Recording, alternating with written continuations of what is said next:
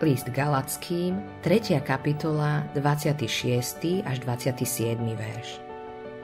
Lebo vierou ste všetci synovia Boží v Kristovi Ježišovi. Veď ktorí ste boli pokrstení v Krista, Krista ste si obliekli.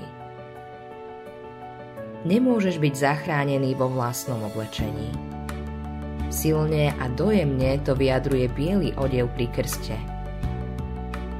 To, čo máš na sebe, je špinavé a nečisté. Tvoje vlastné šaty sú len handry a zdrapy. Musíš sa ich vzdať, aby si mohol dostať ten najlepší odev. Predstav si, že v krste si si obliekol Ježiša. Jeho spravodlivosť pokrýva pokrsteného človeka od hlavy po pety tak, ako je malé dieťa oblečené v odeve na krst si úplne biely. Si úplne čistý. Staré veci sa pominuli a hľa, nastali nové. Keď u Božieho dieťaťa narastajú pochybnosti, nádherný pokoj nájde v tom, čo nám Boh dal v krste. Celkom nezaslúžene si dostal Ježiša so všetkým jeho bohatstvom. Úplne ťa prikrýva – si ním pokrytý zo všetkých strán. Nič z teba samého nie je vidieť. Oblečenie z krstu je pripravené na nosenie. Netrčia z neho ihly a nite. Od pokrsteného človeka sa neočakáva, že si ušie odev sám.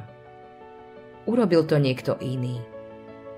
Tak je to aj s Ježišovým dielom spásy – nič sa nesmie pridať. Je dokonalé a dokončené. Si Božím dieťačom skrze vieru. Ako Božie slovo hovorí, je to preto, lebo si si skrze krst obliekol Ježiša. Ako to súvisí? Nuž, viera sa drží slova. A slovo hovorí, kto uverí a bude pokrstený, bude spasený. Evangelium podľa Marka, 16. kapitola, 16. verš. Priniesť svoje dieťa ku krstu je skutkom viery. Nádherné je, že takýto skutok sa deje na základe slova. Boh vytvára vieru svojim duchom skrze slovo, ktoré je spojené s vodou. Ak veríš v Ježiša, deň tvojho krstu je veľkým sviatočným dňom. Vtedy si prijal podiel na celom Božom bohatstve. Ak žiješ bez viery, si stratený aj napriek krstu. Vtedy je tvoj krst výzvou na znovu zrodenie skrze obrátenie a vieru. Odovzdaj sa tomu, kto ťa pokrstil, nech ťa má vo väčšnosti.